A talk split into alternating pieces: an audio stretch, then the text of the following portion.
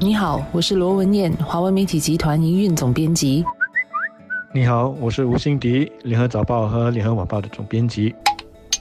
旅游业是新加坡重要的经济支柱之一，但是新加坡国家很小，也没有世界闻名的自然风光来吸引游客。我们靠的是创意一流的旅游设施，才成功保持了蓬勃的旅游业。然而，旅游业现在是世界各国都在努力开拓和抢攻的产业。面对世界各地旅游景点不断增加，越来越激烈的竞争，发展旅游业的工作现在也日益艰巨和富有挑战性。新加坡要能够在旅游业的相关排名中继续保持。领先的地位并不是容易的事情，所以新加坡要不断的推陈出新，发展别出心裁的新项目，同时翻新现有的项目，才能够持续的吸引新的游客，并且让到过的游客重新回来。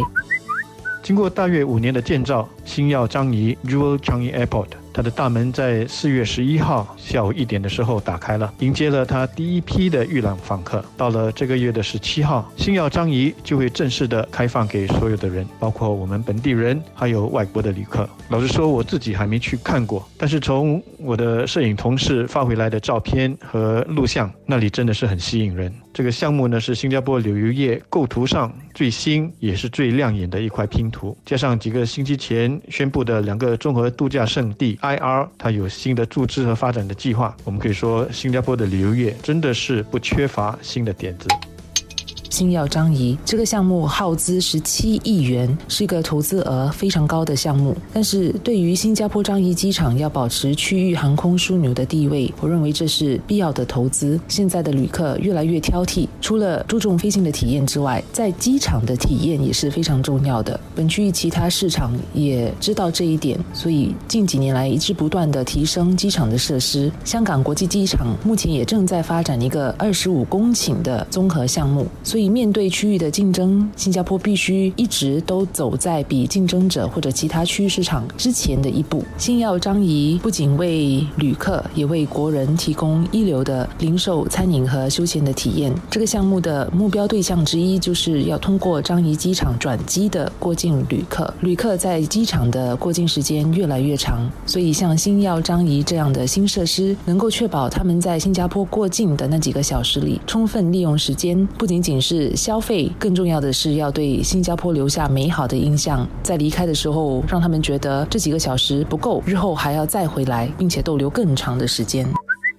樟宜机场最近才连续七年被推选为世界最佳的机场，但其实我们的机场是面对了很大的竞争。它不像我们的海港，在地理上占据了优越的位置。在航空方面，我们的地理位置其实并没有什么优势。人家要把我们当成一个航空的枢纽，其实是要稍微绕道而飞的。那么，根据当局发布的数据，樟宜机场去年接待了六千五百万的搭客，当中呢有大约三分之一，也就是大约两千万是在新加坡过境和转。转机的要怎么吸引那两千万的人到我们樟宜机场来，而不是到比方说曼谷、香港、东京或者是首尔的机场？要怎么吸引世界各国的航空公司选择樟宜作为他们的一个中转站？最后也是可能最重要的，要怎么通过服务来赚这些外国旅客的钱，给我们的经济增长做出贡献？我们不能够只是在各方面做出努力，我们需要做到最好。星耀张仪是我们最新的努力。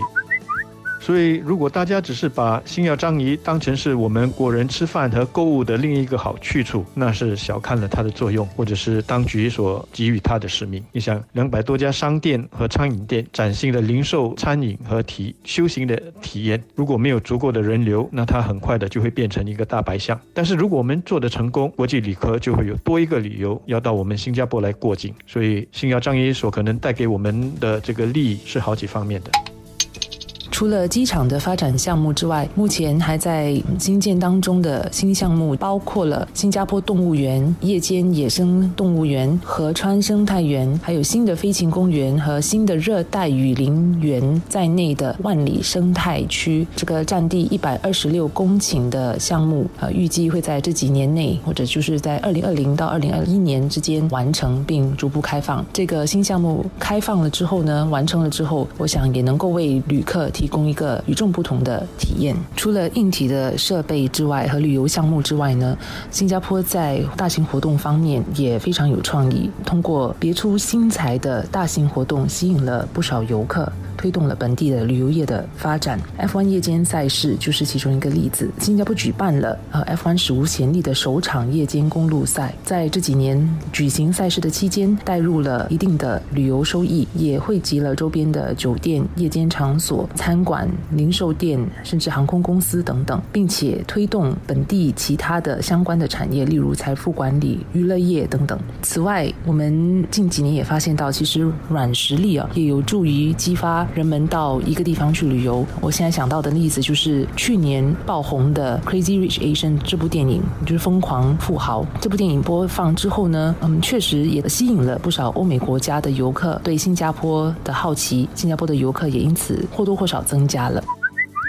当然，要发展旅游业，要赚外国游客的钱，也不是没有代价的。我们也要习惯怎么跟别人共享我们的家园，特别是国际旅客一年一年的增加。举个比方吧，我自己原本很喜欢的一家卖辣椒螃蟹的这个海鲜餐馆，过去这几年已经基本上没有再去光顾了，因为我一般都是临时想吃，所以没有预定，结果总是订不到桌子。而这家餐馆因为太出名了，已经成为了旅客到新加坡几乎一定要去那里打卡的一站。我特意举一个跟自己生活有关的例子，就是要向大家说明，既然我们要发展旅游业，我们也就得自我调整心态，去接受外人。我们要得到一些，就得牺牲一些，这是不变的真理。